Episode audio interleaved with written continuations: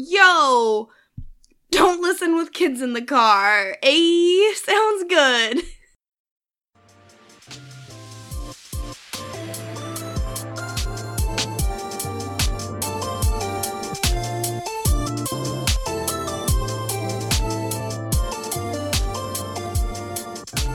Hello, everyone, and welcome back to the Riverdale Recap Podcast. Today, we will be talking about the 14th episode of Riverdale Season 6, Venomous.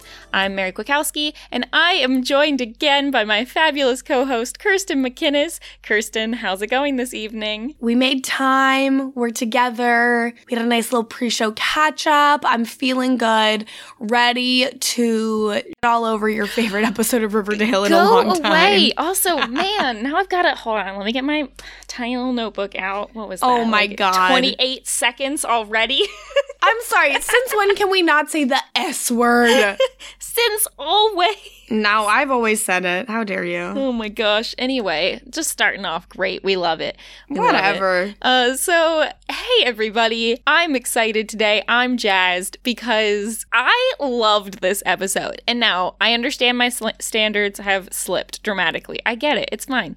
But this episode brought joy to me for the first time. Definitely, I mean, for the first time in a long time, but I'll say at the bare minimum for the first time since Rivervale. And I'll explain why. I'll explain why. But We all know why. it's not Um, it's not just the one obvious reason. I listen, I spent this whole episode just like, what am I watching? I like literally I was like, I've lost like 30 brain cells at least just from watching each episode of Riverdale. Like the show has actively made me dumber and this episode is no different. I've given up caring about what they're doing with the show. I don't even care anymore. I just sit down and I say, show me something that'll make me laugh at least once, that'll make me excited, and I will fully admit that I am completely a person you can pander to by giving me flashbacks of better episodes. I'm okay. I understand that that's why I liked half of it, but that's fine. I, you know, what, we'll talk oh my about god. it. Th- this, See, I like I I feel like I'm with you on like show me something that makes me laugh, that makes me feel something whatever, but I literally was just sitting there like what are who is this for? I guess it's for you. But It I is. was like who is this for? Like what am I watching the whole time? And I know I sound like a negative Nancy and people get annoyed, but I can't help it. It's how I feel. here's the number one reason why I liked this episode. And I say it like week after week. I talk about how if you want me to like the show, you need to make me feel like the characters are integrated with each other and like are living in the same universe. And this episode, all of the characters were interacting. We didn't have any of these moments where we're like, why doesn't this person talk to these people? Like, are they friends anymore? Why is so and so off in their own plot? No, they oh, all Oh, they're closer than ever, some of them. yeah, uh, well, not just that, but I'm saying like they they were all like they were all interacting with each other, and I fi- I think we finally have found like the best use for Cheryl. It's like stop having Cheryl be in her own plots that are so unrelated to everyone else. Have Cheryl be the witch of the town who they all go to for advice and stuff like that. Like I enjoyed that. I do like that. I do like that. Yeah, I, I was like, Sh- wow, Cheryl is integrated. And we'll cover her plot, like her own separate plot line, really quick uh, at the top. But that, that my number one reason for liking the show was I was like, fine, you know what? I don't even care. Lie to me. Lie to me now.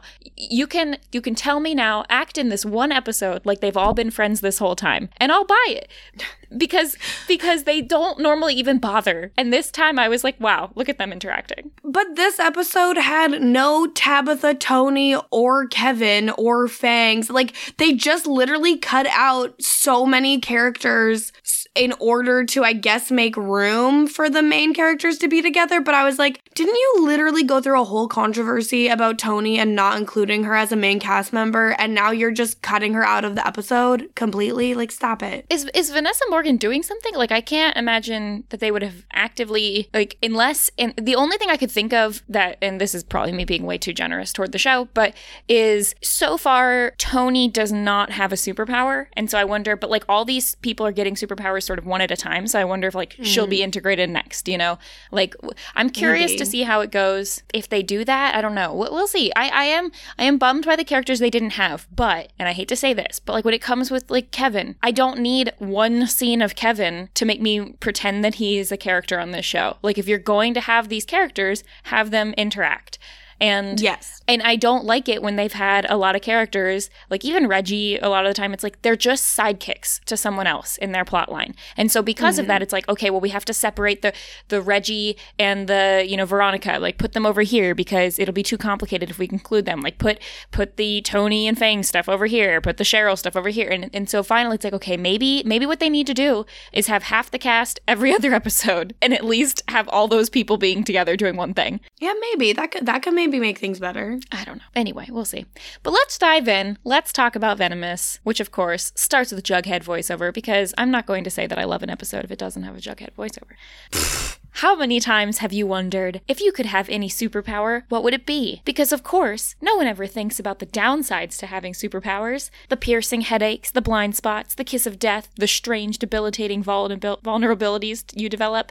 I, I will say, when I heard that at the beginning of the episode, I wasn't excited. I was like, that's really dumb because all of those things you just listed have nothing to do with normal people's superpowers. It's, it's only in this show. I mean, it could be in other shows too that we just don't know about. I mean, I guess like, yeah, nobody ever talks about Superman's vulnerability to kryptonite, except yes, no, we like. talk about that all the time. and I was gonna say like that's entirely what Smallville was about. So uh, That's all anybody talks about. I feel like with Superman. yeah. Plus, there's that song Kryptonite. Not that song. Oh my god. Okay. Anyways, enough Anyways. is enough. Uh, what what would your uh superpower be if you could have one? Um, teleportation. Really? Oh, you know what?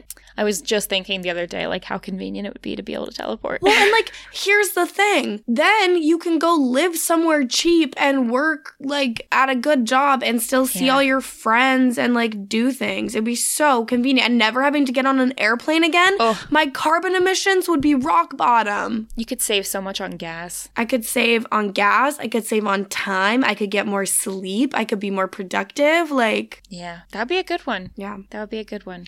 Well, because like people be like, oh, invisibility. And then it's like, but like, what are you doing with that? Yeah. And like, mind reading, you're going to hear something you don't want to hear. Oh yeah, no, mind reading is a curse.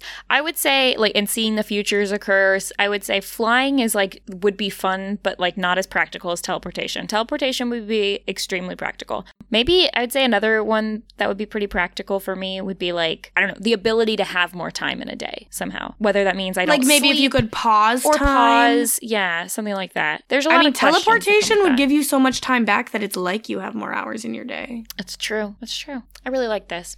Uh, maybe we'll see someone teleport sometime soon. Maybe not.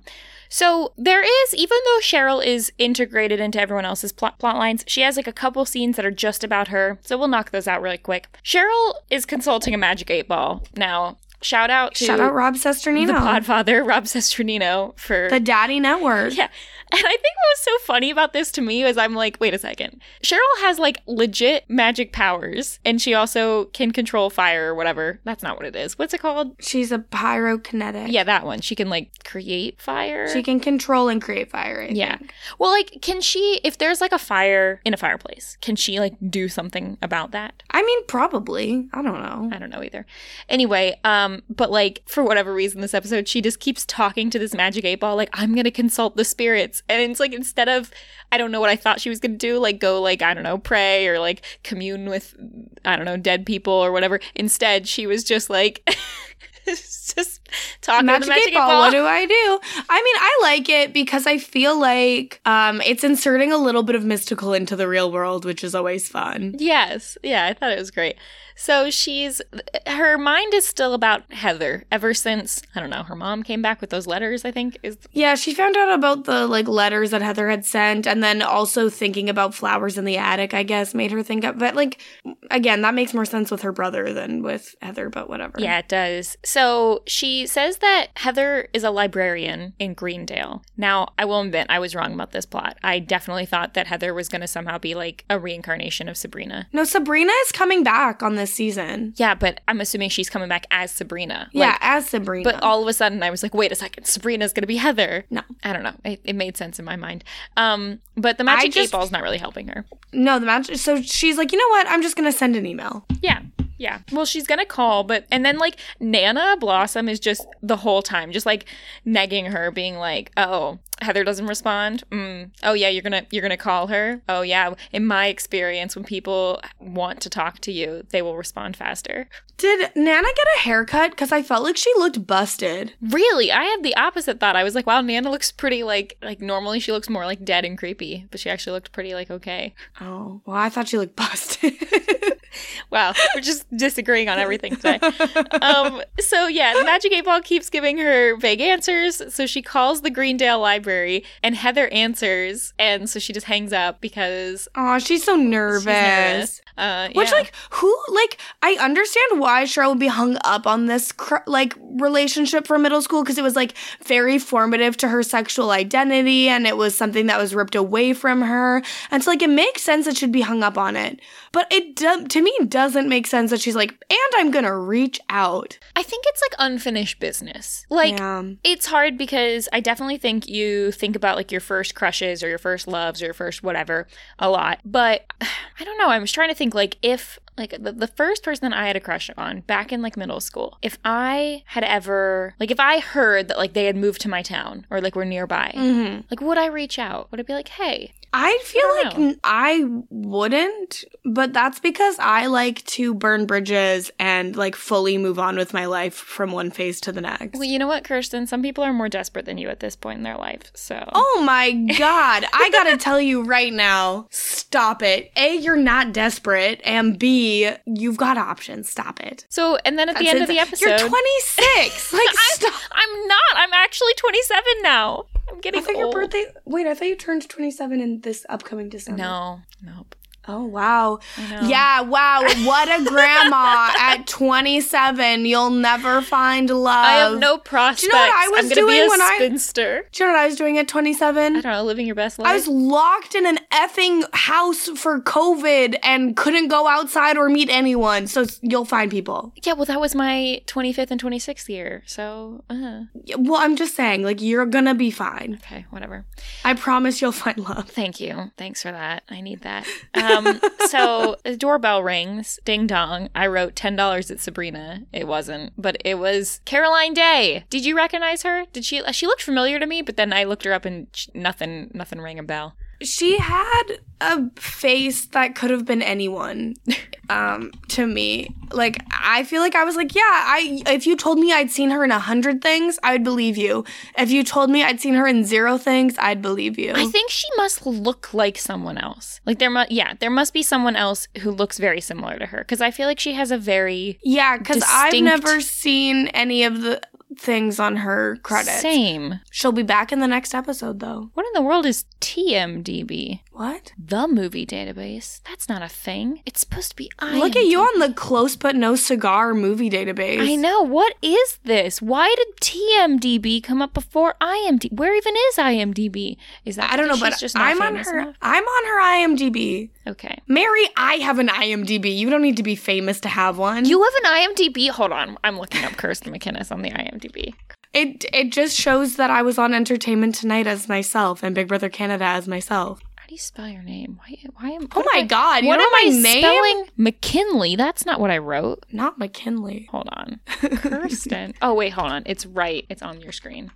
Mm, I forgot the second N. Okay, Kirsten McInnes, IMDb. Wow, it's like the fifth thing that comes up. Um, Big Brother Canada. Yeah, it was Self myself. And Entertainment Tonight. You were on Entertainment Tonight Canada, or is that just the? Like, it was the an inter- it was an interview? inter it was an interview for um Well, Big Brother. I have been in an actual movie, so where is my credit, huh? you could just make it. Yeah, I'm not going to do it. Somebody else, please make it and put that I was an extra in Evan Almighty, please and thank you. I don't. Do they put extras? Nope, but I could. Sure. Yeah. Someone do that. Also, this has been said before, but I would really like it if IMDb would include celebrities' commercials because sometimes I'm watching a commercial and I'm like, oh, who is that person? I can never figure it out. It's really difficult. Okay, now I'm just looking at this picture of you. I'm on your um, Big Brother Wikipedia No, page. ew, close it. But this is ah, those shoes. They look uncomfortable, but they're very cute. Which shoes? The red little strappy heels. Oh no, those shoes are that, those shoes are actually pretty comfy. okay. I, I've had some shoes like that before, and I feel like I feel very unstable. But that's just me. No, All they had like a nice chunky heel. They had some heft. That's what we like. We like some heft. Anyways, back to Riverdale. Yeah. So Heather came. And that that was it. She's like, "You called. I came." How did she know she called? I bet Maybe Heather she. has a Well, I guess she's a witch too. Yeah. All right. Hold on. Let me really quickly come up with a fun title for this next section that we're going to call Palladium Soup. That's yeah, not a fun that title. I couldn't think. I so couldn't come up with anything fun. better. All right. Why didn't you just call it Iron Man? oh man, that would have been good. Well, it's like no Iron Man actually. Well, but like then man with no a lo- iron. but then a lot of iron at the end. and then a lot of iron. Like he starts with no iron, and then he has so much iron. Oh my gosh, exactly. Okay.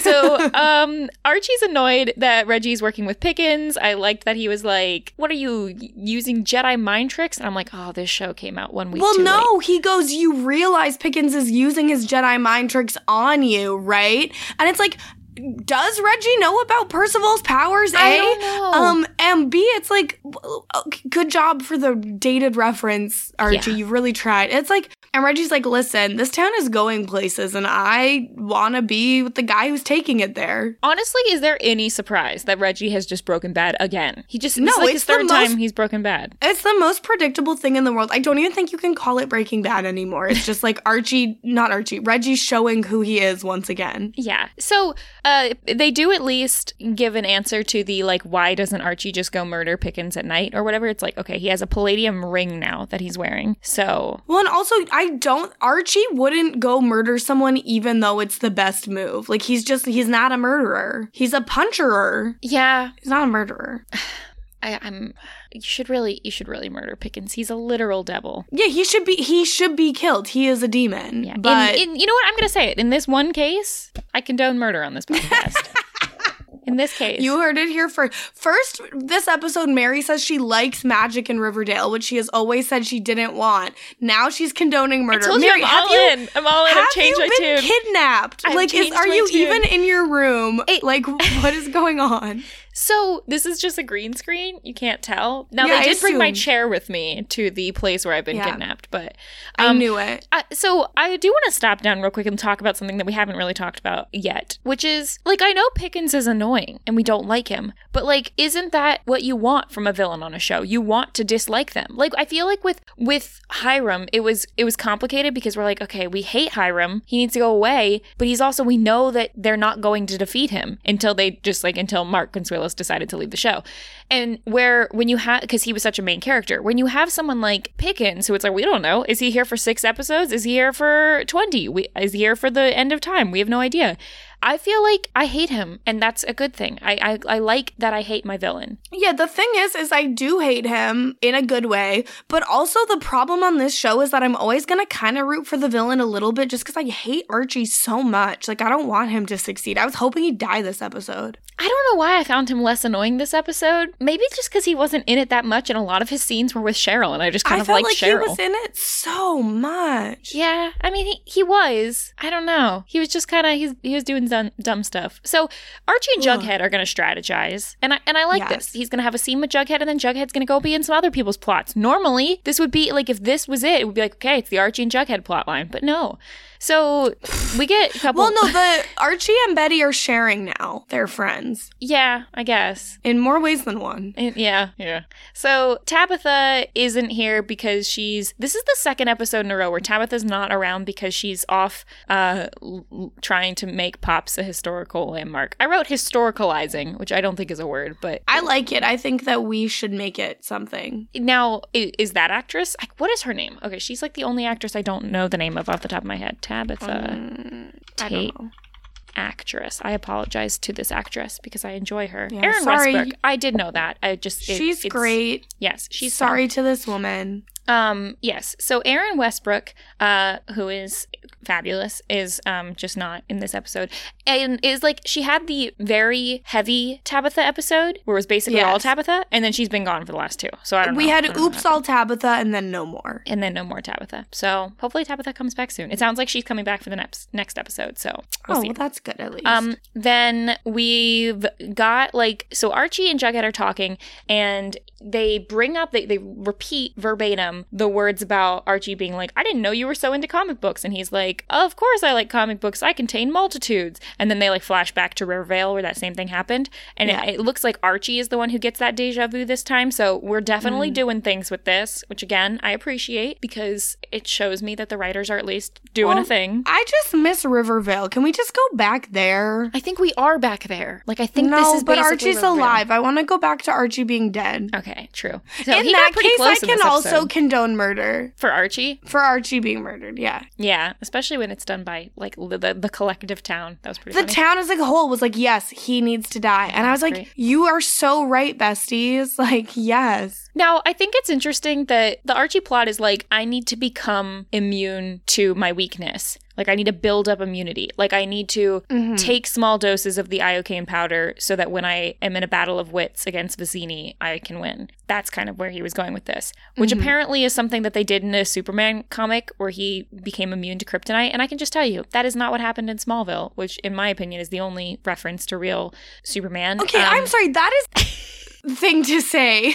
Uh, I don't think like so. for like for a franchise that has such cultural significance that even people who've never seen anything about it know about it to be like yeah smallville is the only one i reckon that is you're out of control today mary like legitimately are you on drugs like I think their solution made more sense on Smallville because instead of being like let me become immune to this they were like how about I just have lead so that I can like cuz pe- kryptonite can't penetrate lead. So if I like made a lead suit I'd be fine. And I'm just saying I feel like Archie could have done that. And that's what's better? I don't know. Then trying yeah then trying to ingest palladium? Yeah I think it is better. Well So- yeah ingesting the palladium i mean i don't know it works for rasputin for poison Well, it's funny because Archie's like, "Hey Cheryl, can I borrow some palladium? I need to test this thing out with." And she's like, "Oh, I warn you, that's dangerous." Like, I, I don't know why, but something about Cheryl, she was not very snarky in this episode, and I think they kind of were hinting like Nana was trying to be like, "Oh, you're just trying to distract yourself by helping all of these people." But like Cheryl acted like she was their friend in this episode. There was no like snarkiness, no "Oh, I hate you," no, like nothing. It was like she is fully on board with them. She truly felt bad uh, when Archie was like in pain. Um, I'm assuming at some point in the interim, Archie has told Cheryl all about his weakness to palladium. I assume that happened. Yeah. Well, it Um, had to have. But well, and also like I think it must have happened when they were talking about the library books. Like they just all kind of got on the same page. Um, but also it's just like has Cheryl completely forgot? I guess she doesn't care about her ancestor getting burned up after, she had taken over her body. up- Yeah. I, I think that we're kind of done with the Cheryl supporting Abigail. So, um, so Archie is going to try the palladium Horcrux method, and he just ties it around his neck, and then suffers a lot. His hands start bleeding, and Betty's like, "Wow, that's rough." And he's like, "Yeah, and that was just like a normal workout. It's not even like I was punching a wall, like I would have been if I was invincible." Yeah, he was like, even when I wasn't invulnerable, I would punch this thing way harder and never have it like this. Like, that that was crazy. And it's like, yeah, well, you're putting your weakness on your body on purpose. Like, stupid. Yeah, I kind of like that the the Archie plot though. At least was it's like it was like trial and error. It wasn't just like oh we have a plan and then it works. So then we have a second plan, which Cheryl says, it, like you said, is the Rasputin thing, where Mhm. she gives him she calls it palladium soup, but it's really like it looks like palladium lemonade, and it- Mm. she said it's a diluted version, and he's going to drink it and build up his immunity that way. But he ends up just getting super sick. Um, at the It's like he's getting like radiation sickness. yeah, that's what it seems like because his hair is falling out. He's drastically losing weight. I mean, he looks exactly the same because, you know, it's an episode of a show. But at the beginning of the episode, it said that he was uh, 203 pounds when he weighed himself. And then at this point, he's 135. So that's drastic. Yeah. Should really call him Frail Archie. Am I right? I mean, in this episode, yeah, definitely frail Archie. Yeah, so he stops drinking the palladium stuff, and um, he goes to talk to Doctor Curdle. So, so Doctor Curdle is like like the scientist specialist for the superheroes now. I, I mean, I guess. I, I like I guess the idea here is just like oh we can't go to like a mainstream doctor. Well, I mean, is there another doctor in town? well, they go to the hospital I guess. sometimes. I mean, we never see a doctor, but there are people at the hospital. Usually, when people go to the hospital, they will either die or be murdered. That You're happens not most of time. wrong. Yeah, There's I'm- not a lot of people recovering in Riverdale. not really. And even like Tabitha or Jughead, whoever got shot in that scene that didn't end well, Tabitha happening. got shot, but then she went through time and Right. stopped herself from so getting like shot. that one doesn't even count as her recovery. Remembering. So Cheryl is like, hmm, you're anemic. That suggests that you have no metal in your body. Because if you don't know, anemia is when you have low levels of iron in your body. Yes. Like very, very low. Yes. And that was like a big thing, especially among like young, like high school aged, uh, especially women. Uh, anemia is much higher. Yeah, I don't know what I in, was trying to say. in Like- people like with Yeah. uteruses that get a period, it's way easier to Yes. be low iron. which checks out. That makes sense. understandably. understandably. Um, and so it was a thing that like in cross country, um, we would like get checked for being iron deficient and take like iron tablets if we needed to. Um, so that was that was the thing. Iron. By the way, iron tablets taste really gross. I've never actually taken one, but I almost certainly need to. Yeah, there, I have some for just in case, but I haven't I haven't taken them in a while. Um, the doctor once told my mom this, by the way, is not medical advice that anyone should actually listen to. But uh, my mom was like, "How how can I tell if my child has like low iron?" And he's like, "Look at her lips; she's fine," which I don't think is a thing. I think a way better indicator actually is if you pull down your lower eyelid. If it's like very, very white, Oh, interesting. uh, that's an indicator of low nutrients. Hmm. Um, if it's more red, it speaks to having more. But again, I'm not a doctor. Please go talk to your doctor if you have concerns. Definitely get all of your medical advice from Kowski Cast. Nope, from doctors, from uh, medical Dr. doctors. Curdle Jr. I mean, he, he's From presumably only gone to med doctors in the morgue. I think only doctors in the morgue is like only murders in the building. Um, I think you should go to your primary care physician or an urgent care or uh, walk-in clinic if you have concerns about your uh, levels of things, because then they can like take your blood and like tell you for sure. That was a great thing Yeah. you just said, but my brain was still on the fact that when we first started this podcast, part of me thought, should I do that fun thing where you, instead of labeling the episode after like the actual title of the episode, that you like give it a fun title? But then I was like, that'd be kind of confusing if you're ever trying to go back and figure out like what episode, you know, when something happened. But uh, if we were doing that, this episode would be called Only Doctors in the Morgue. So Of course, it would. yeah, thanks. Uh, anyway, so Cheryl is like, you need to replenish your iron, and I'm gonna go read some medical books and figure that out. So she decides that after reading her medical books, that she's going to try a spell. Yeah, she also reads alchemical books. Yeah, interesting.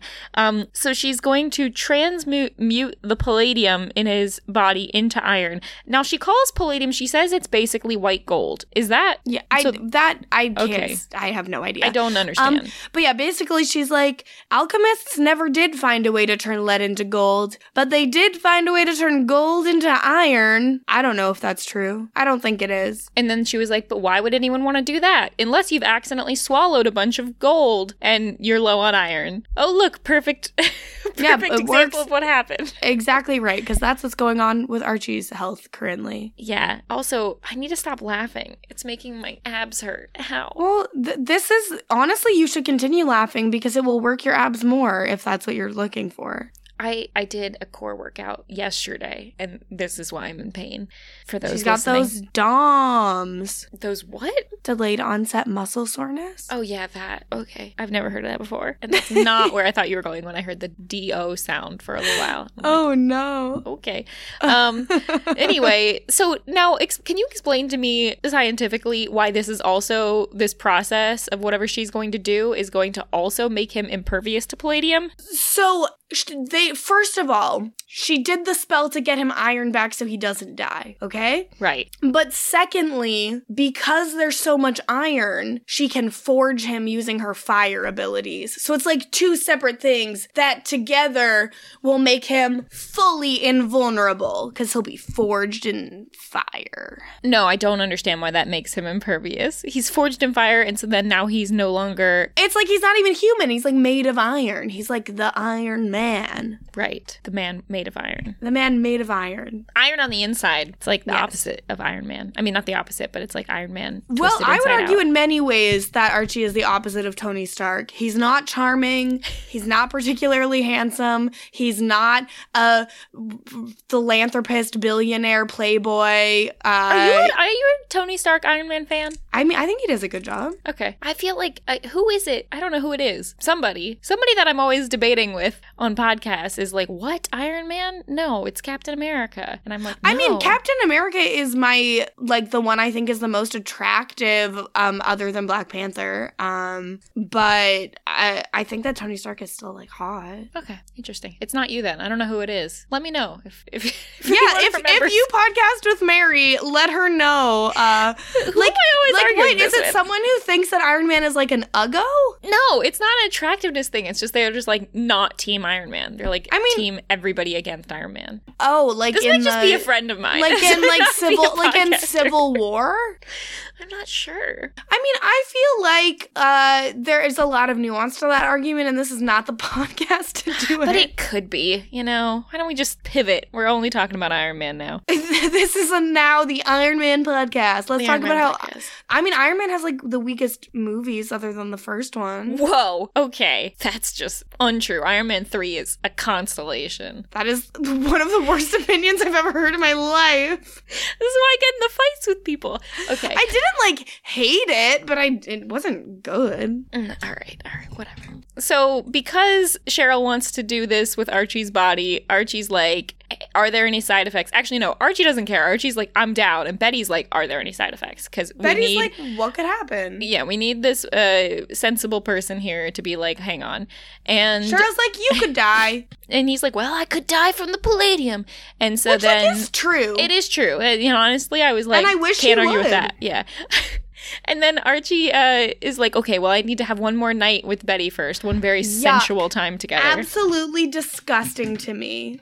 I was skimming through Twitter, and I will say there were two main topics of conversation this episode, which is interesting because they are contradictory, but basically everybody was doing a lot of shipping.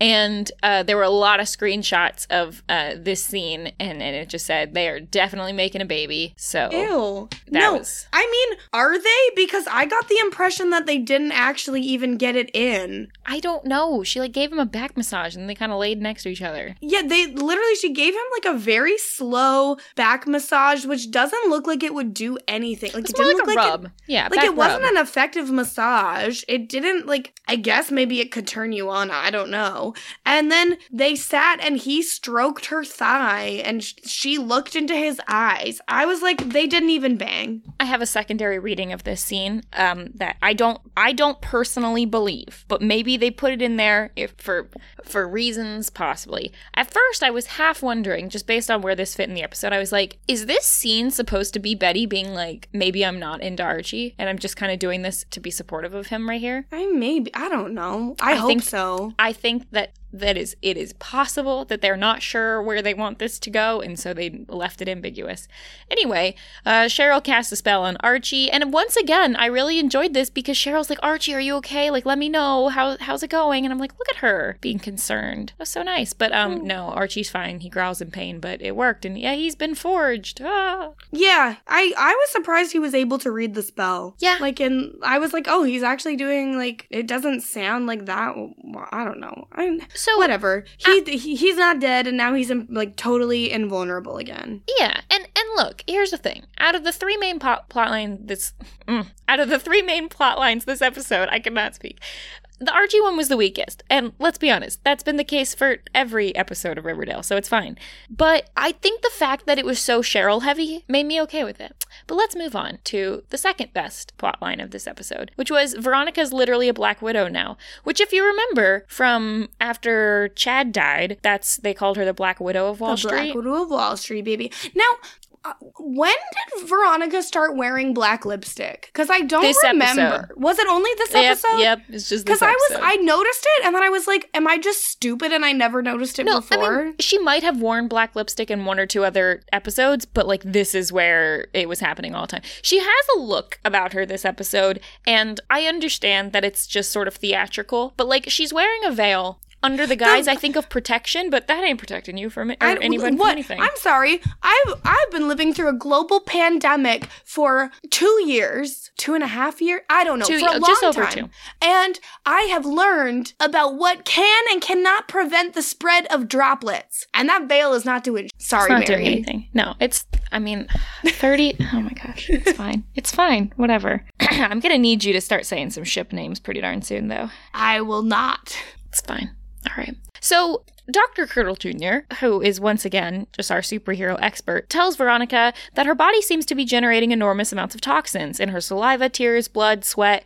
So it's not just her lips anymore. All the all the bodily fluids. Interesting that the show, once again, it- it's like the Heathers episode all over again. Visually, they can show us whatever they want. They can show people banging out the wazoo, but they can't like say the word sex or imply that that is one of the places where she may be having physical like I was so I was so sure in the previous episode that they weren't going to say that he died from your kiss but from something else and they didn't go there and I'm like come Yeah. on come it's on. like, listen, we all know where the majority of bodily fluids was coming from that night, okay? We know. We're adults. I guess the people watching the show aren't necessarily adults, but they know too. I get it that they probably kissed a few times, her and Geraldo, but that that is not. That was When not the having- vast majority of fluid exchange. Mm-mm. Exactly. Thank Now you. I wonder would a barrier method work to prevent that spread of poison? Like if they were having safer sex with a condom, would that make a difference? Would the toxins eat through the condom or no?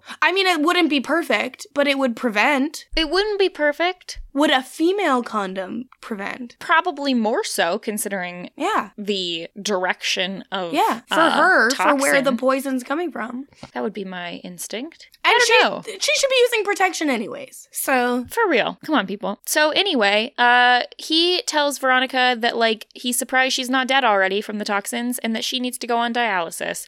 I mean, If you're I not dead like from these toxins and you don't even feel ish- an issue, I'm sure you're fine. Yeah, I feel like that was a big leap because it's like, in theory, yes, if someone had that much toxins in their body, yes, they would probably need dialysis, but her kidneys aren't failing. She's making the, to- like, it's not the same. I, f- I felt like that was a, a strange decision. I feel like it took a very long time for them to be like, maybe it's not harmful to her. Well, she figured it out. Well, right, but it took her a long time to figure it out. I well, because she had to read a book about spiders. I feel like I understand that there are plenty of things that can happen to you that maybe you don't like physically feel like a problem, but that doesn't mean that there's not a problem going on, right? Mm-hmm. It's like, look, I had a plumber come out today to my house that I just purchased to fix a leak. And if I had never gone down in the crawl space, I would have never known there was a leak because the rest of the house was not exhibiting those signs. At least it wouldn't exhibit them for quite a long time. Mm-hmm. And so some problems within your body could be like going into the crawl space, right? If you don't know where to look, you might never notice. That's why you go to the doctor and get blood tests. Exactly. Anyway, so there's also, like this. congrats on being a homeowner. Thanks, thanks. Yeah, that's just my real subtle way of connecting it. I But- see. You just wanted to brag about buying property. Well, I yeah, it started to feel that way, and then I was like, or is this an anti-brag because I bought a property and immediately had to get a plumber out there? So there's also that. I but I also part of- knew I knew that I knew there was a leak before I bought the house. I just figured it would be easy to fix. Turns out it was easy to fix. Probably could have done it myself, but it's okay. Shout out to Randy, the plumber who came. Oh, thanks, Very- Randy. Randy was great. Anyway, um, and then I went down and crawled around in my crawl space for a while because I was like, you need to suck it up and put your big girl panties on and not be afraid of this crawl space because it's yours now. And if there's anything living in there, you should probably find out. Yeah, I would have sent someone else to look in there. I called That's my mom the whole time while I was crawling that's- around there. It's like, don't get off the phone. Like t- to me whatever is in the crawl space is between the crawl space and god like that's not my concern well, keep listening to News AF where they keep telling me that there's bears living in people's crawl spaces, and I'm like, most I bear would have to be pretty a- nimble to get through that doorway, but okay. i mean are there a lot of bears in virginia Um, I have seen many bears in my lifetime. Yes, this is why we put uh like we have to strap the, the trash down in the trash can sometimes because otherwise the bear will knock it over and take the trash. It's just a pain, and you got to clean it up the next day. Poor Hmm. Bear. Go find some berries or whatever. What do bears eat? I don't know. I feel like uh, picnic baskets okay. Right? Yeah. Everybody, make sure if you're camping that you put your your food in a bear safe container. no leave safe your for bears to eat. No utensils. leave your picnic basket out for the bears to take Uh huh. Yeah. Yeah. Okay. we're pro bear on this podcast I hope that people came for a long podcast with a lot of Listen, deviation. It's been a Mary's- while. mary's like obsessed with this episode for whatever reason so let me just have enjoyment where i can Oh man, I feel great. I feel really good today. You know what? Go back and look at iTunes or wherever you look at your podcast runtime and notice all the really short podcasts we've released. I'm having fun. yeah i'm having a great time i mean i had a great time on all those podcasts too because i like Yeah. talking to you Yeah. Anyway, all This right. is what so- happens when one of us likes the episode. Imagine if both of us liked it. Yeah, that we had some longer podcasts for Rivervale because of that. okay. Um, Reggie and the shareholders meeting. It's a thing that happens. I'm not really sure. I thought that she kicked Reggie out of the company, but apparently he's still a shareholder. He just isn't allowed Well, I to mean- be in the casino. How can she bar him from the casino but not kick him out of the company? Like, I think she just right. barred him from the day to day operations, but like if he still owns a stake in the casino, she can't just be like, boom, you no longer own shares. I'm sorry, she barred him from the day-to-day operations and her bed. Thank you very much. oh, I'm so sorry. I I can't believe I forgot that second part. Anyway, uh Reggie is not very kind about how she looks in her whole get up with the gloves well, and, the to cape. be fair, he's right. Okay, She didn't He's need to wrong. go full Black Widow, but she did, and She not like in Black the Widow in, like, a Scarlett sexy Johansson way, yeah. yeah, yeah. She did in a weird way. I do like the black lipstick though. Like I am a big black lipstick fan. I liked. It. I felt like in a couple scenes it looked a little green, like almost yeah, it tinted. did look a little green. but I feel like that might just be like complexion. Like maybe it wasn't the right Yeah, the maybe. right shade of black. I don't know. Anyway. So anyway, um, she's basically like, no, I'm not selling the the casino because that's a whole other thing where like they keep talking about someone who's like willing to buy the casino. I assume they mean Pickens. I don't know who else it would be. Yeah, I'm sure that it's Pickens. And they're like, we would all get our money back and a little extra. And she's like, if you just wait, you'll make a lot more money. Like, why are you stupid? Yeah, yeah. So she confronts both Reggie and Percival, and you know why I also kind of liked this episode? There wasn't a whole lot of Pickens. Like there was a little bit of Pickens, but I mean, Pickens, like, I think wants to F Veronica. that makes sense based on the final scene of this plot line. Yeah, which- when yeah. when he like walks away, like sees her walking away, I feel like Mhm. he's like he's got a lingering glance. I think he's like because I think Veronica's like obsession with business and entrepreneurship is very much aligned with Percival's like progress thing. So I feel like he just like wants to bone her. I don't need that to be a thing. I don't want it or need it to be a thing. It's just my prediction. It's how I feel. Also, is Pickens with Kevin now? Like we don't even know. I mean, they kissed one time, but I think he was just doing that to get Kevin on his side. Like, I think Pickens probably doesn't even have, like, a sexuality per se. I think he just is able to wield it for power. I agree. So Veronica is like, Reggie, you can't even do anything yourself. And he's like, Yeah, I did. I came up with this whole plan myself. I got the buyer. And like, no, I'm not being mind controlled. And she's like, You're a 6'2, 200 pound jellyfish. And she keeps yelling and she's getting mad and she gets a little close to him and like breathes on him. And then yeah, his she nose gets those droplets on his face and his nose starts bleeding. this is why Dr. Curdle is sitting far away from Veronica in every scene and that he has the face shield down. Wear a mask, Veronica. Yeah, this would have been a good, I don't know, excuse is not the right word, but like a good way to integrate some masks into Riverdale. Well, but they would never do that. Yeah. Also, I'm a little confused because I definitely thought, based on the end of the previous episode, that Veronica's poisonous thing was like a curse that Pickens had put on her because she Yeah. refused to take the painting back and burn it. I think it's part of that at least. Is it because I I just feel like they're all just sort of randomly getting powers. Like we haven't really we kind of skirted over the fact that like she has superpower now. I guess superpower. I, don't know. Is well, she doesn't know how to harness it. I don't think that it's like a super. I don't know. I think that it's related to Percival, which is related to Rivervale. So I I think Percival comes as like a leak from Rivervale, and so him being in the world allows the magic to continue to seep through, and that's why they don't they didn't all get their powers at the same time. Yeah. Speaking of Rivervale, the fact that Cheryl is in all of these plot lines, like helping them out, is I feel like a very direct callback to the fourth episode, The Witching Hour, the one where it was a bunch of different car- incarnations of Abigail, and she was like helping everybody Mhm. in town. I feel like that Yeah. was also a thing. Anyway, so Definitely.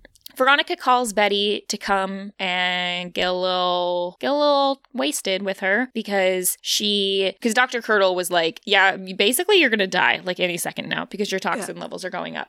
And yeah, because she was also doing dialysis, and there, and Dr. Curdle's like, "Mm, dialysis is not working. I would have tweaked this scene slightly, which is I would just I would not have had Archie there because I don't think it made sense for Archie to be there when the the concept was Veronica being like Betty, you know, my best friend men, us girls, we do Mhm. we have girl time all the time. Like, let's ha- grab a drink. And I'm like, wait a second, it's been literal years since Yeah, they've but been now friends. Betty is being that annoying person who's like, "Oh, you invited me to hang out. Let me bring my boyfriend." Yeah, I thought that was weird. And I also, I'm sure it happened, but I can't remember. Have they even, any of them, any of those three, had a conversation about the fact that, like, Archie and Betty are dating? I don't. Who could know? I don't think they Because- talk about anything. Veronica and Archie broke up in the um, next to normal episode. And then shortly after that, Archie and Betty got together. And I, I feel like there probably was a scene where Veronica was like, Oh, you and Betty now. And he's like, Yeah, it's going good. And she's like, Yeah, me and me and Reggie are doing good. That probably was a thing, but I don't remember.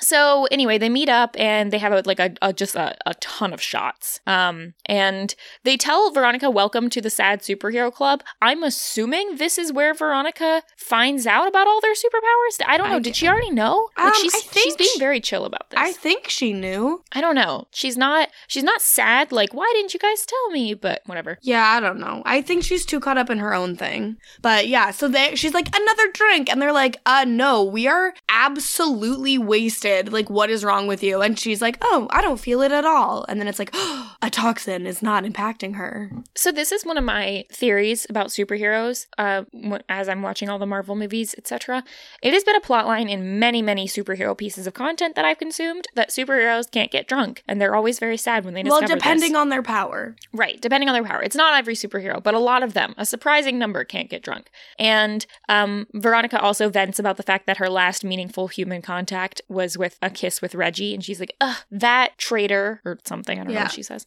Um, now, my fan theory here was that Archie and Veronica were going to get back together because of his strength can handle her toxins, like how he handled the poison from Abigail. And I'll just say I was kind of right about that. So I mean, you weren't completely wrong. wasn't completely wrong, but um, kind of depends how far they go with this whole theory. Yeah, so Veronica goes to Cheryl and is like, You're the only one I know who plants poison in their greenhouse, and I need a bunch of poisons from you. And so she's provided a ton of different poisons so that Veronica can try them and see if it affects her. And Cheryl's like, There's no shame in having your stomach pumped. And she's all, I've got a private ambulance on standby. Uh, okay, I loved the "there's no shame in having your stomach." I- I- Is that a callback? Like, why was that line in here? Has, is Cheryl just all of a sudden like super kind about everything? I Um, don't know. I was I- loving this Cheryl. I think she's just like, Don't die. Here's what it is. Madelaine Petsch does a great job playing Cheryl, but we've seen the exact same Cheryl with zero character growth for a billion years now. Of just, she's snarky, she's kind of mean,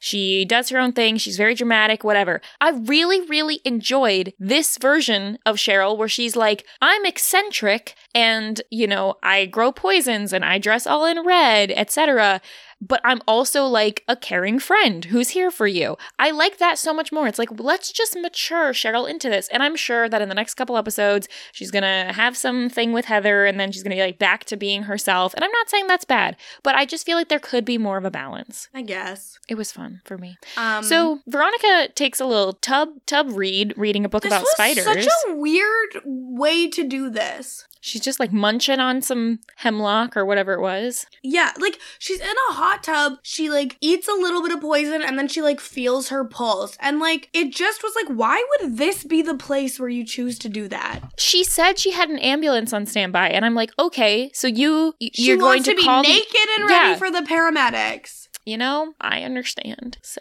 Oh my god. I don't understand. The one time that people in an ambulance came to save me was in college when I had hurt myself um, taking a nap because I'm, you know, I rolled over and I was like paralyzed for a few minutes and I couldn't sit up. And I was like, well, this is how it ends. Just me taking a nap and hurt my back. And um, safe to say, I was not, I was not naked, but I was also like in my pajamas. Like, uh, was not the most attractive way for the paramedics to come to me. And then they were like, hey, we're going to put you in the ambulance. And I was like, how much is that going to cost me? And they were like, $6,000. And I was like, you know what? I'm actually just going to stay here and and be hurt. You're like, I'll die actually. Thanks. Yeah. Also, it might not have been $6,000, but it was definitely multiple thousands of dollars. At least 2000 It costs $300 here. Well, it was definitely at least 2000 I don't know where the number 6000 came from. That was just a little lie from me, a little exaggeration, but it's fine.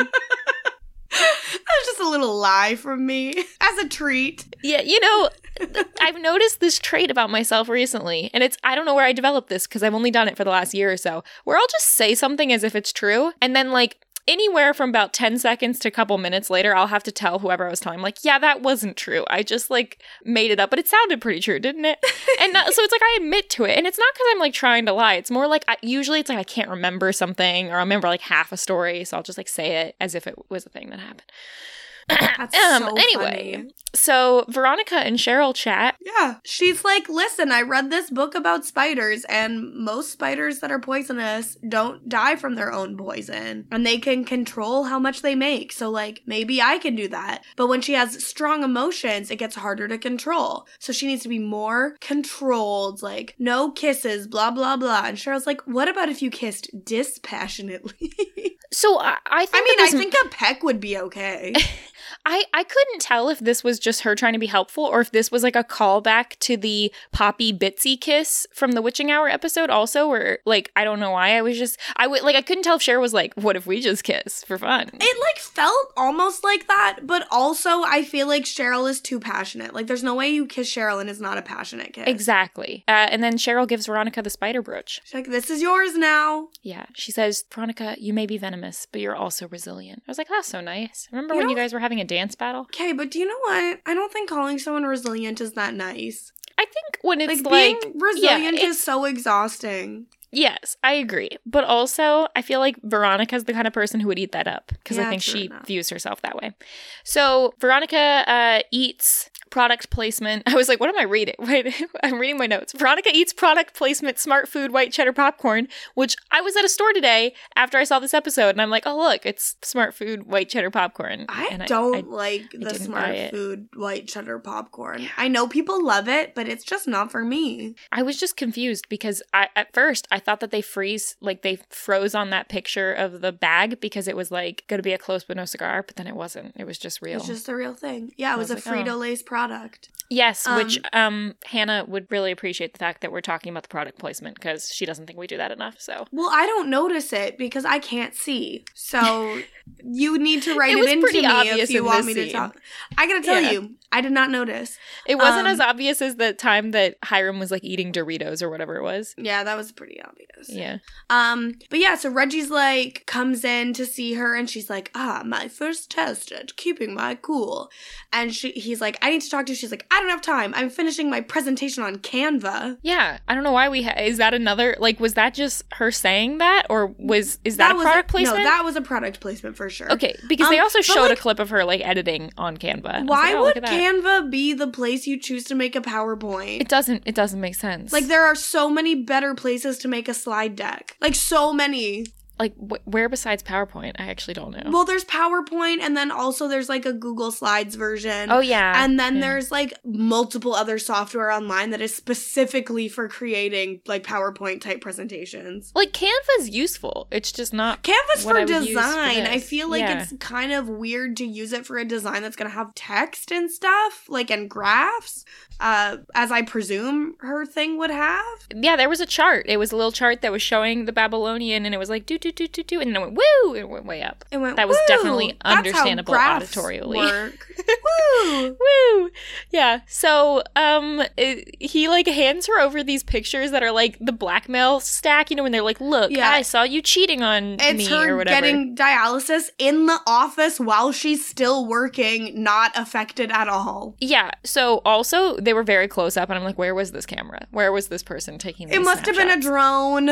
Yeah. Uh, and she, he's like, you are physically, emotionally, and mentally weak, so we're going to take over. It's going to be a hostile takeover. And she's like, fine, go ahead, but it'll be a bloodbath because I think at this point Veronica's like, look, I'm not against just murdering you. She's like, I'll kill. I've killed before, and I will kill again. I'm not afraid. Yeah. She's like, one time I literally doused a guy with fire. Yeah, I lit a guy on fire. Yeah. Um, pretty amazing. But so that that she happened. goes to her shareholders event, and yeah. What? What is? I'm sorry. Is this a thing? this it was like an Apple announcement type setup, but for a casino. Um, but she didn't show her presentation about the finances. No. In fact, she didn't talk about finances at all. She said, I'm 110% healthy, get on board or like get out. And then she sings Toxic by Britney Spears. It was okay. I thought the low parts of the song were really good. I think she just doesn't quite master the Britney Spears like raspiness No, she of the. she didn't do a great job and it was a weird performance and I didn't understand why it was happening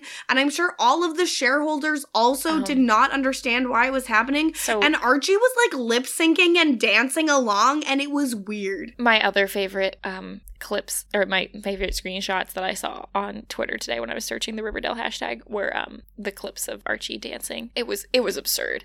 If you don't watch this show, like if you just listen to this podcast for us, just go watch that one clip of him dancing. I would give you the timestamp, but I don't know what it was.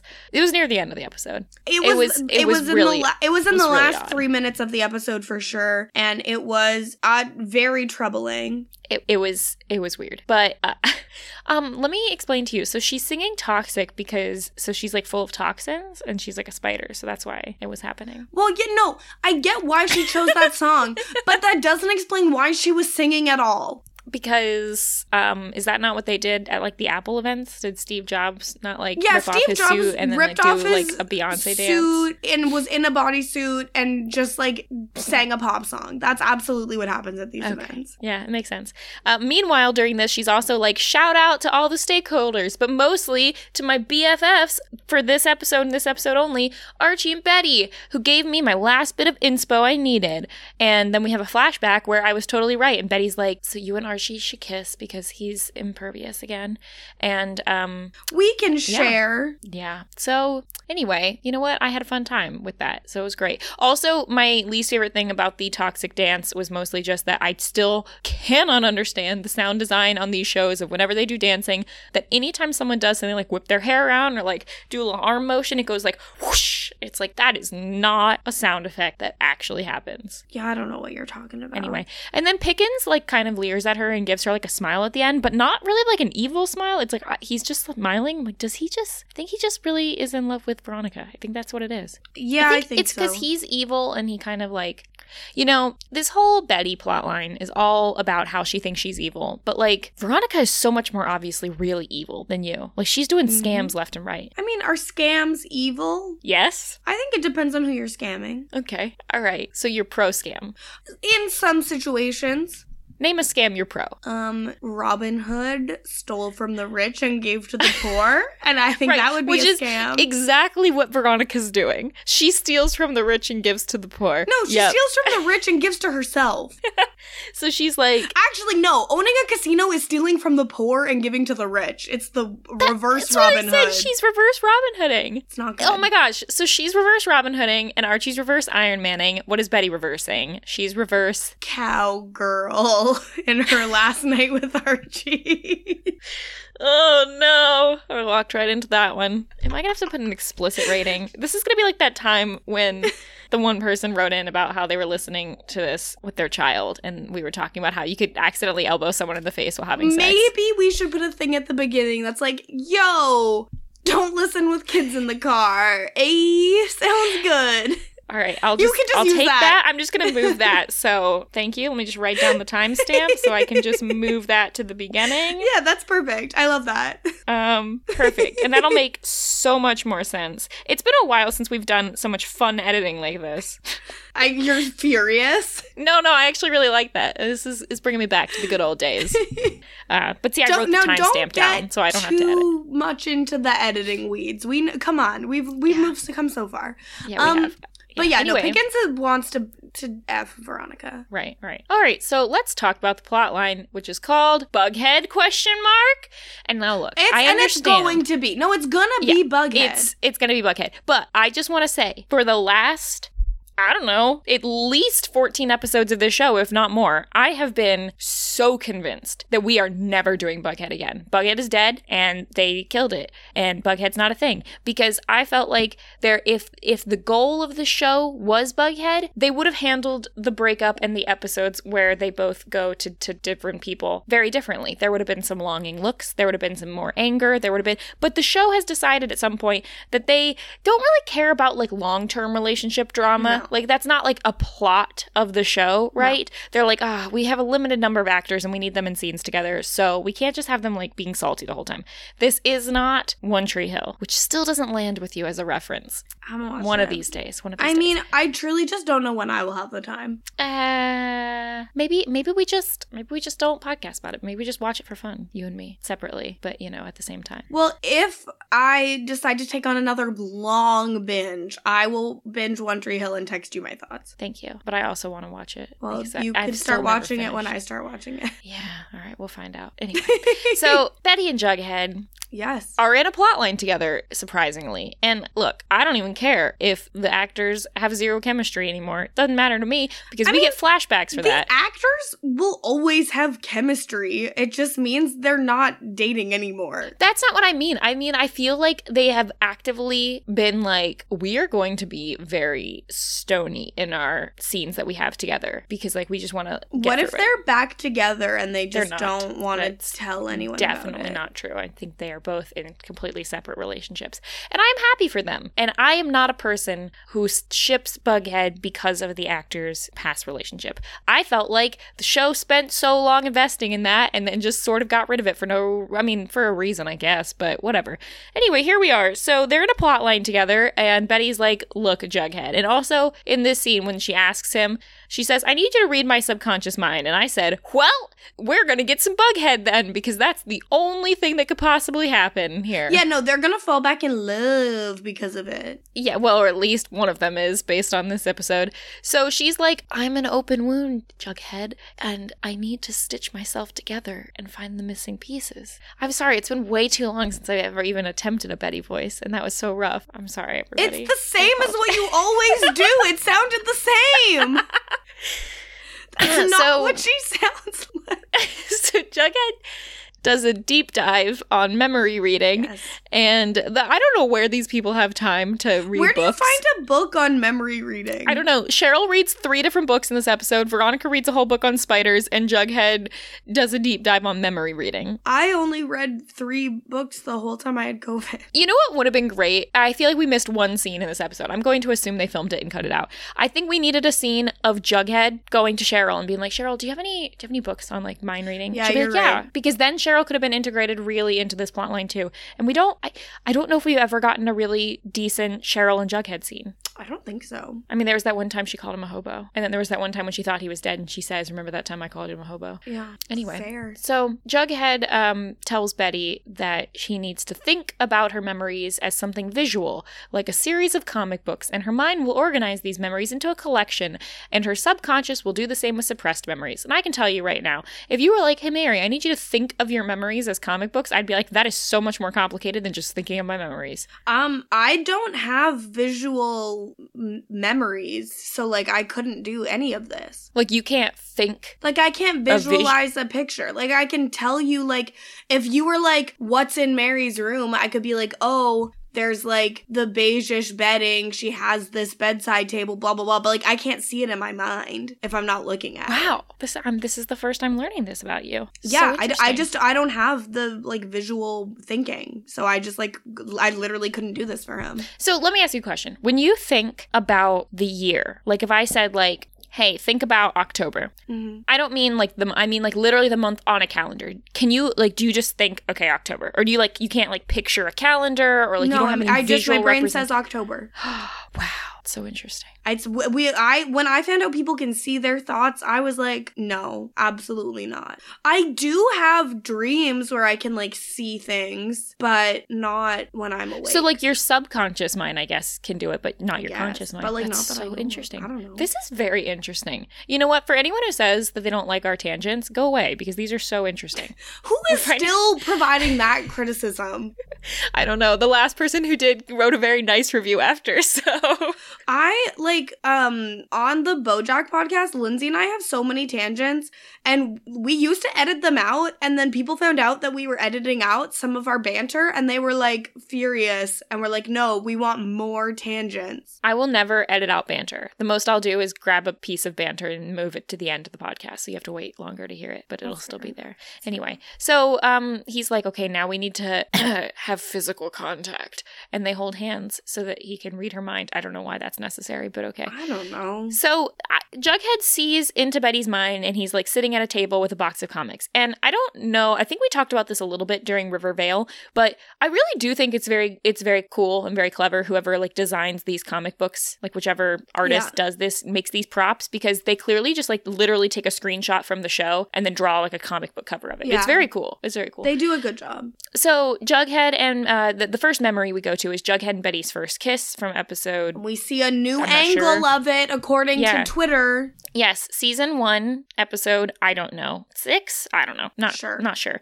It's the one where he climbs through the window. Which it's a very romantic kiss. It is. It's great. It's very cute. And it's the scene where she's like, My parents are crazy, and I wonder if I'm crazy like they are. And I was like, Wow, this is the closest to Bughead we've had in a long time. Okay. But also, I think the connective tissue with this scene and the next one, um, which is at the very end, it's like I think the last episode or second to last episode of season two, where Betty has just had the confrontation with her father as the Black Hood, and she's uh sitting at home she's didn't go to school that day and she's like oh my gosh um wonder if evil can be passed on. Am i evil? Are these babies meaning polly's twins are Mhm. they going to be evil? And he's like no you're not evil. You're just like the rest of us or whatever.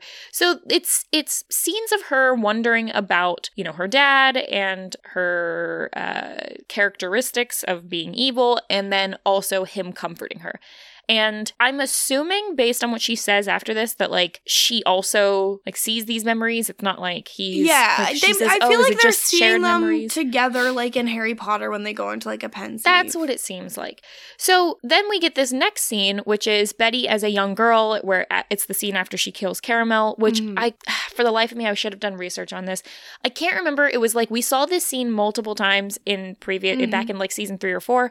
Um, and I can't remember like what the real memory was because it seemed like someone was trying to manipulate her into She thinking smashed that the cat with a rock. but it, I think at first it was like we saw that as supposed to be like she did this because she's evil, and then later on we find out that it was like no, her dad made her do it. I think so. I don't know. I And don't also the cat had like already died, or it was Oh. like was or like had been hit by a car, and then he was just like put it out of its misery. It wasn't like she had a perfectly alive cat and smashed it. I'm not sure. Not ringing a bell, but I believe you. I don't remember. But anyway, then we get the scene of her and her dad talking and Pops after, and she's like, Did I do a bad thing? And he's like, No, Caramel did a bad thing by trying to run away. The cat was a sinner and needed to be punished. And then he's So like, weird. So, so it felt really great, really awesome when you killed that cat. And she was like, No, it felt really bad. And he's like, Yeah, but didn't it feel like a little bit awesome? She's like, and- no. Yeah. And then so when her and Jughead come back to consciousness, she's like, Wow, my dad was grooming me to be a serial killer. And um, yeah, I think that that, uh, like, Yeah. I don't even care. Like, I'm fine that they're retconning some of, some of this. I'm fine with it. But it is cool that all three of these scenes we had seen part of at least before, and we Mhm. were getting like sort of extended clips or different angles, which I thought was cool. Yeah, So- that is cool enough. That, that was fun. Um, so they take a break, and then later on, we get some more mind reading where a young Betty uh, overhears Alice and Hal talking, and uh, it's Alice finding out that she also has the MAOA gene, the warrior slash serial Yes. killer gene, which Betty is like, oh my gosh, my mom's been lying to me because her and Polly told me at the farm that I was the only one who had this, and that not even Hal did, and my whole life has been a lie. Yeah. So she's going to confront Alice. And this is another thing that I liked about this episode. Um, my, my three big things that I liked about this episode were the fact that there was some bughead. And again, it's not in the like, oh, I shipped them way. It's in the, wow, look at them circling back to something that they actually built up. And if, and I think the truth is that we have found out, I believe we found out recently that they are for sure, everyone involved in the show knows that next season is the last season. And if you're the creator of this show and you know that you have a limited amount of time left, like most shows end on kind of an iffy note because like they only found out that they were in their Yeah. final season like pretty quickly. But I feel like they have the opportunity here to like actually, you know, Try to tie it up with a bow. try to tie it up. And so the fact that they're like, oh, uh, I guess we need to bring some Bughead stuff back because if that's the way we're actually going to potentially end it, maybe not, maybe not for sure, Mhm. but potentially, um, I just thought that was cool. So that was one thing I liked. The second thing I liked was the fact that everyone was like interconnected in similar plot lines and, um, you know, we're actually like getting along and talking.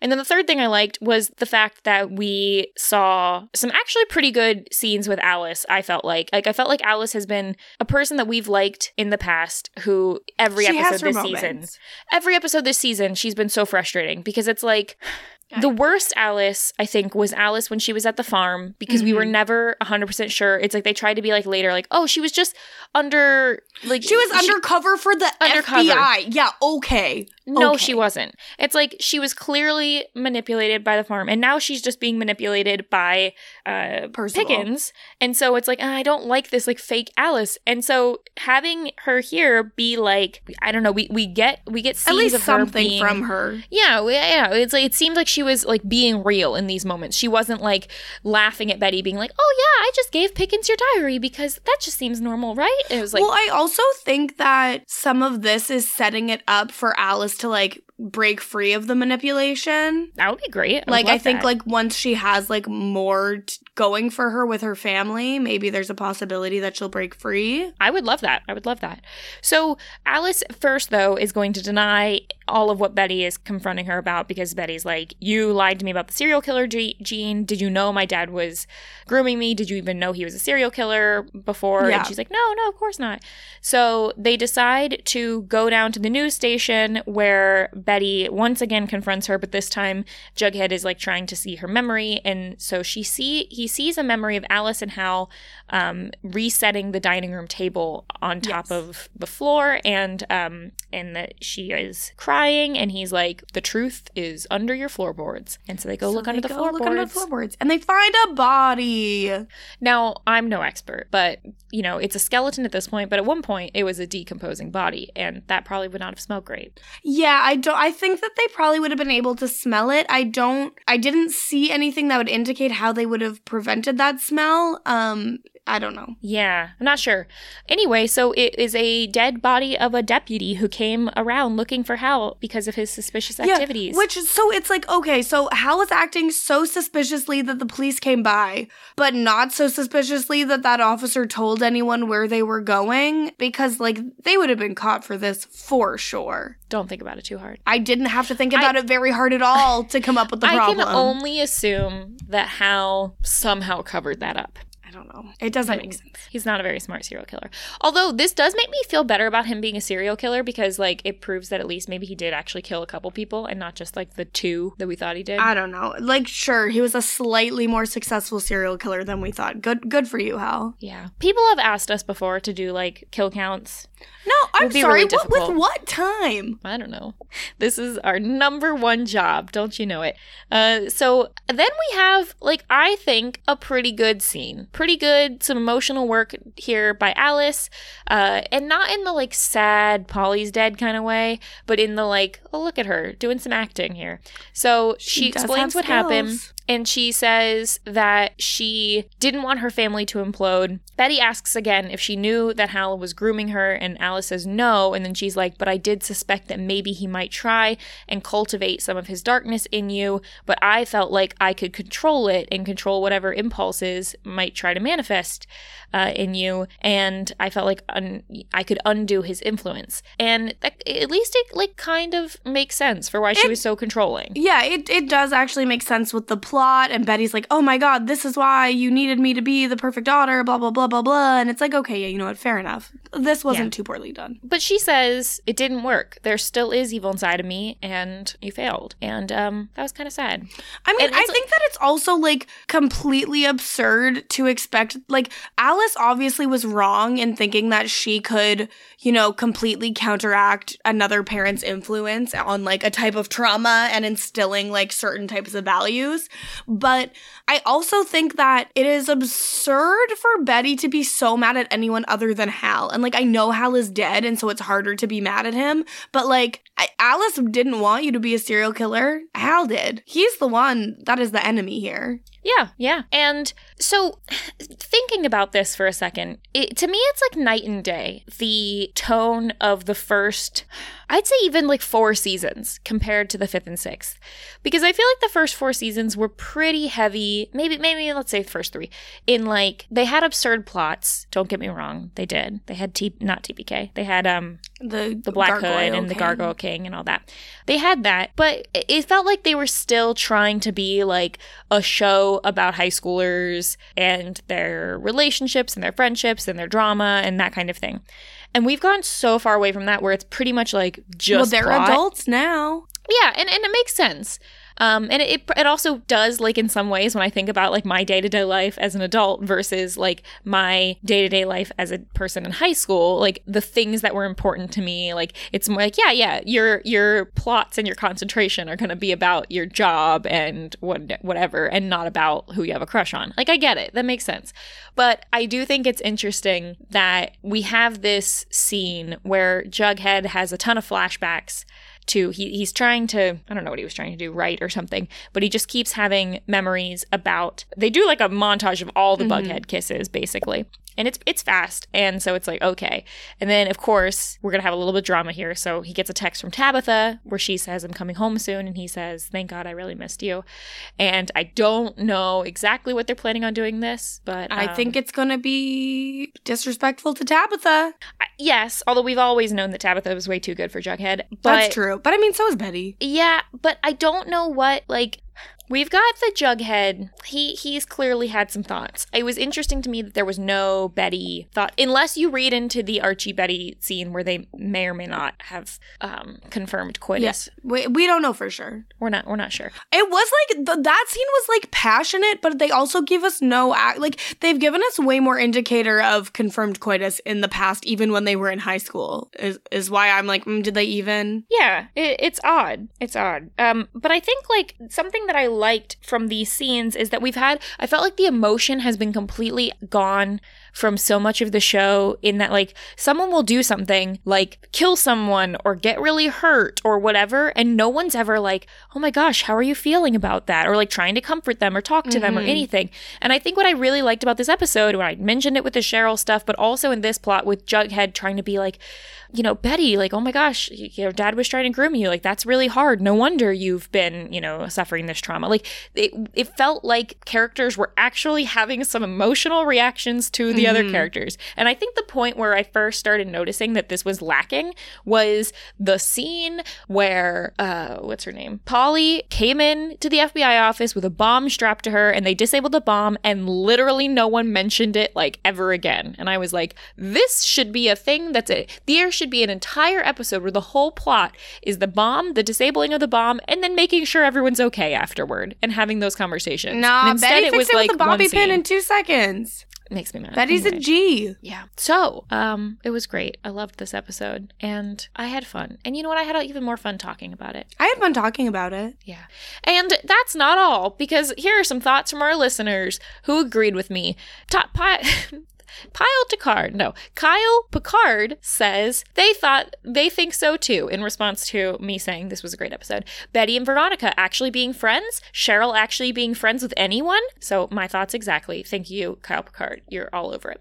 Um, and then from a previous week, though, uh, we had three responses to uh, us that were all very similar, which was basically, um, let's see, What Up Tim, uh, Wednesday All Weekend, and Queens 11375A all replied to us saying variations of, yeah, I love I love this podcast because I enjoy listening to the two of you, but I'm not really watching the show that much. Um, although Wednesday did say that they're not hating the show as much as they have in previous seasons, so there's that. I mean, I endorse the people who do not watch the show um, because I wish I could be one of you. Hmm, I don't know. Anyway, so Venomous. Uh, you know, it's a state of having venom, Mhm. but also, uh, it was apparently a movie in 2001. Um, ooh, 3.9 out of 10 on IMDb. It's not Wow, great. A great but- film. Yeah.